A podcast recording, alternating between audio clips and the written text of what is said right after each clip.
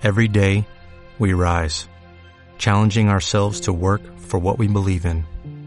At U.S. Border Patrol, protecting our borders is more than a job, it's a calling. Agents answer the call, working together to keep our country and communities safe. If you're ready for a new mission, join U.S. Border Patrol and go beyond. Learn more at cbp.gov/careers.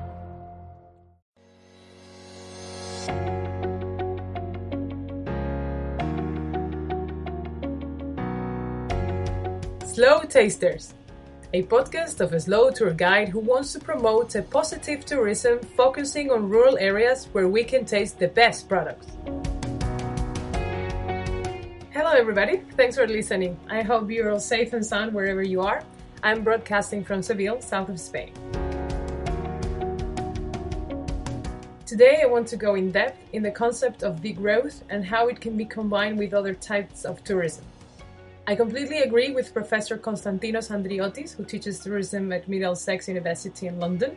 So I'm going to share with you some of his ideas from a paper called Tourism Development and the Degrowth Paradigm. I hope you find them interesting.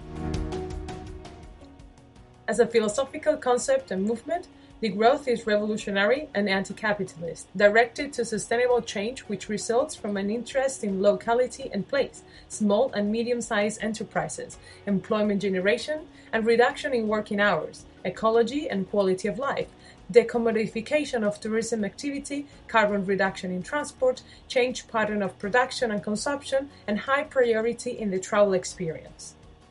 Bearing this in mind, the controversial opinions of development and the failure to consider the needs of the local community and the importance of environmental and cultural conservation in development, more contemporary concepts or frameworks originated, such as sustainable development, ecotourism, green tourism, community based tourism, pro poor or fair trade tourism, slow tourism, and degrowth.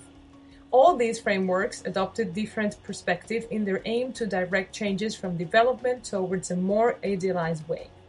As a result, while we can conclude that there is a notable convergence of degrowth tourism with other types of alternative tourism, degrowth tourism cannot be equated to other alternative forms of tourism.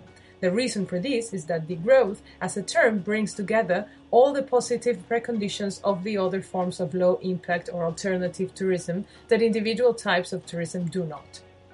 Paraphrasing Mayer Knox, who referred to slow tourism in an urban context, we can say that degrowth represents a viable model for an alternative development sensitive and responsive to the complicated interdependencies between the goals for economic development, environmental protection, and social equity. So, after listening to these wise words, I hope you can understand why my choice is degrowth. Putting it in my own words, a degrowth tourism should support the local economy by choosing small or medium sized companies from the place you visit over big multinational ones. Avoid pollution by choosing public transport over private, and promote a better society by supporting quality jobs over contingent ones. For example, we can avoid excess in hotel amenities and souvenirs, and we can look for artisan work instead. That way, we will contribute to a better quality life for these professionals, happy people doing what they like, balancing professional and personal life, and hopefully aiming to work less hours. But that's a topic for another program.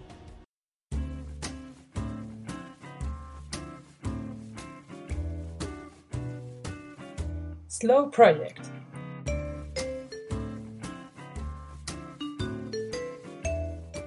Today we traveled to a town called Antequera located in the province of Malaga. This area has been inhabited for around 6,000 years, according to some experts, and we can see that evidence visiting their huge dolmens. Called Anticaria in Roman times and Antakira in Arab ones, it has always been an important commercial center due to its location.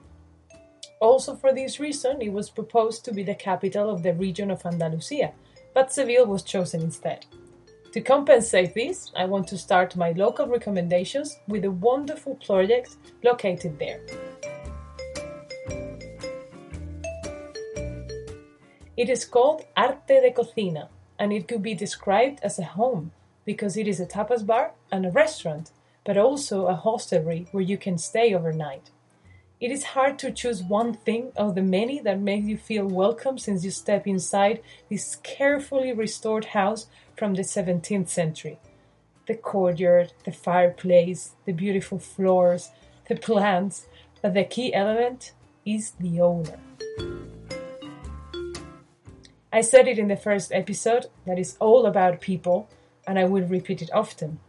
This is not an exception. Here, the woman in charge is Charo Barrios, and she has made it possible for us to travel back in time by recreating old recipes with locally grown products.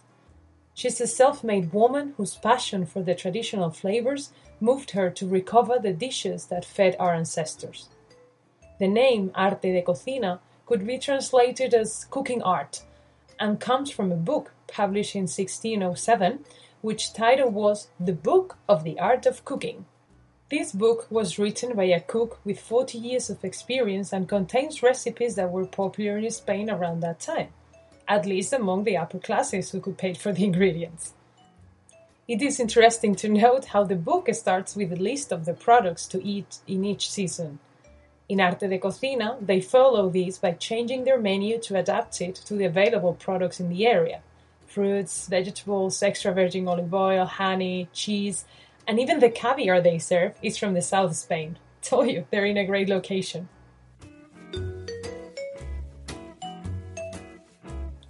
As an example of their historical food menu, they offer a plate with the three versions of a local dish called porra. You may have heard of gazpacho, and maybe even of salmorejo. Well, this is something else, but similar in some ways. All these dishes are humble but nutritive vegetable creams or soups, depending on the version. Before tomatoes arrived in our gardens from America, and while we decided whether to eat those yellow and red fruits or not, these creams were made with other ingredients. The base is usually the leftover bread from the day before, that you rehydrate with water and mash with garlic, vinegar, salt, and extra virgin olive oil. That will result in a white cream called porra blanca in Antequera, mazamorra in Córdoba, or ajo blanco in other areas of Andalusia. We could say this is the grandfather of porra or salmorejo, a similar cream with the addition of tomatoes.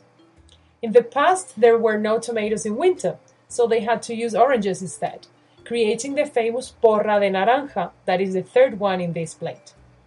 All these dishes were once basic for most of the population, being criticized by the upper classes, the same ones that now die for a fresh smoothie.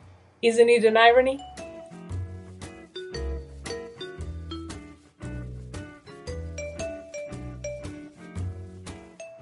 A very special touch from this place is that you're given cards with the recipes of what you have ordered so you can learn while tasting and even repeat it at home for your family and friends. Because Charo is very honest and she's devoted to public outreach. She's a member of a group of 30 cooks called Gastroarte that spread their knowledge to contribute to a healthier and varied Mediterranean diet. Visit Slow Tasters on Instagram to see pictures of Arte de Cocina and Charo's delicious food but do not expect the modern presentations, because this is all about flavor, just like most of the comfort food. Maybe it is not the most photogenic, but it feeds your body and soul like no other. If you choose to visit Antequera, I highly recommend staying two or three nights so you have the opportunity to try most of the menu from the restaurant Arte de Cocina and their tapas bar, Arte de Tapas. This town has a lot more to discover, from the dolmens to an Arab fortress and an amazing natural park called El Torcal, with an incredible landscape that's worth a hike.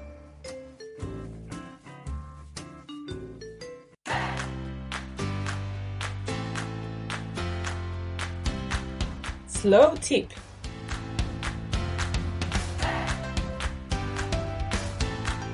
Plan in advance.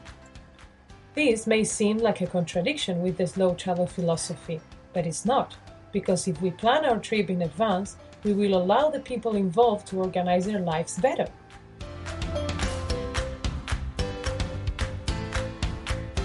From our accommodation to our transport or any other bookings, we should let them know we're going so they don't have to make any last minute arrangements.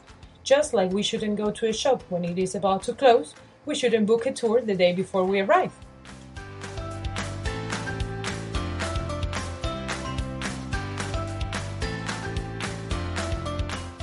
This program was directed, written, and produced by Aldar Arias de Saavedra, a 21st century woman that, as a good freelance, does a little bit of everything. Feel free to leave your comments, and thanks again for listening.